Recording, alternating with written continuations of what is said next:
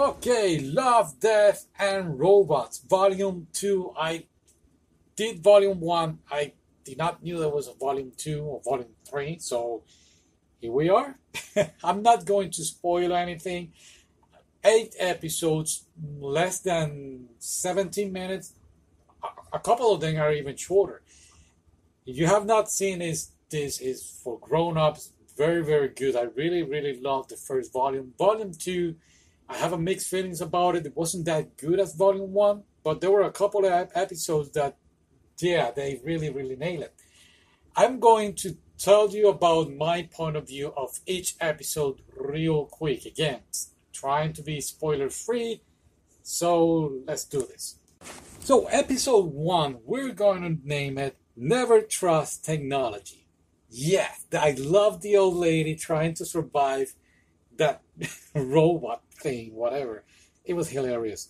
Episode two, at the beginning, I was like, oh, really, what is this? I didn't get it, but it's something that this um, Love, Death, and Robots most of the time do. They should, I believe, criticize society and humanity, and sometimes we forget the beauty of the world. And this episode, really, at the end, nailed it. They show you, oh, we are missing this. Just stay away from technology and try to enjoy life a little bit.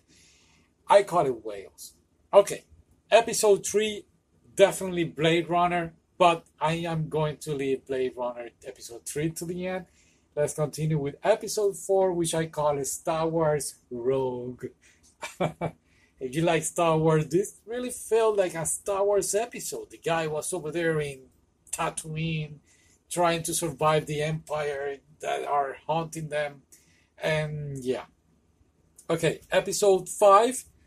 We're gonna put it like a mix of the Polar Express meets Corn Maze and the Harry Potter Dementors.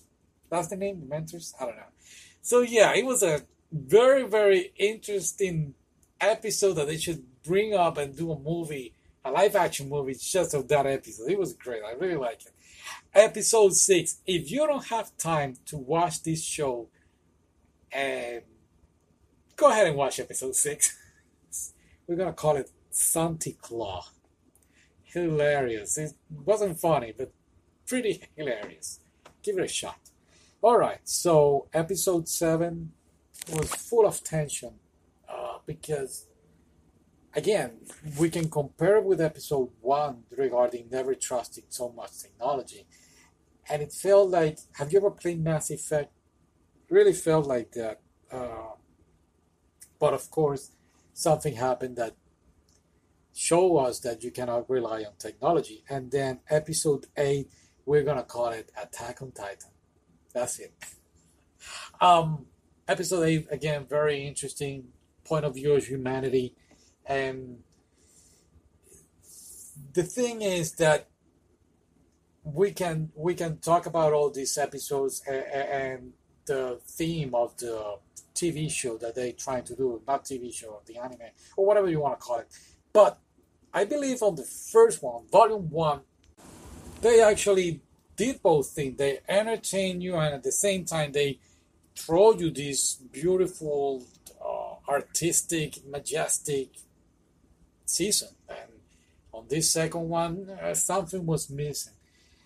Episode 3, I call it Blade Runner. This one was spectacular. If you love Blade Runner and you really didn't feel it on the comic books on that Black Lotus uh, season that they did, watch this episode 3. You are going to love it because it's just the same. There is a cop He's in the future. He has this flying car and he needs to exterminate something of the human race. I won't get into it.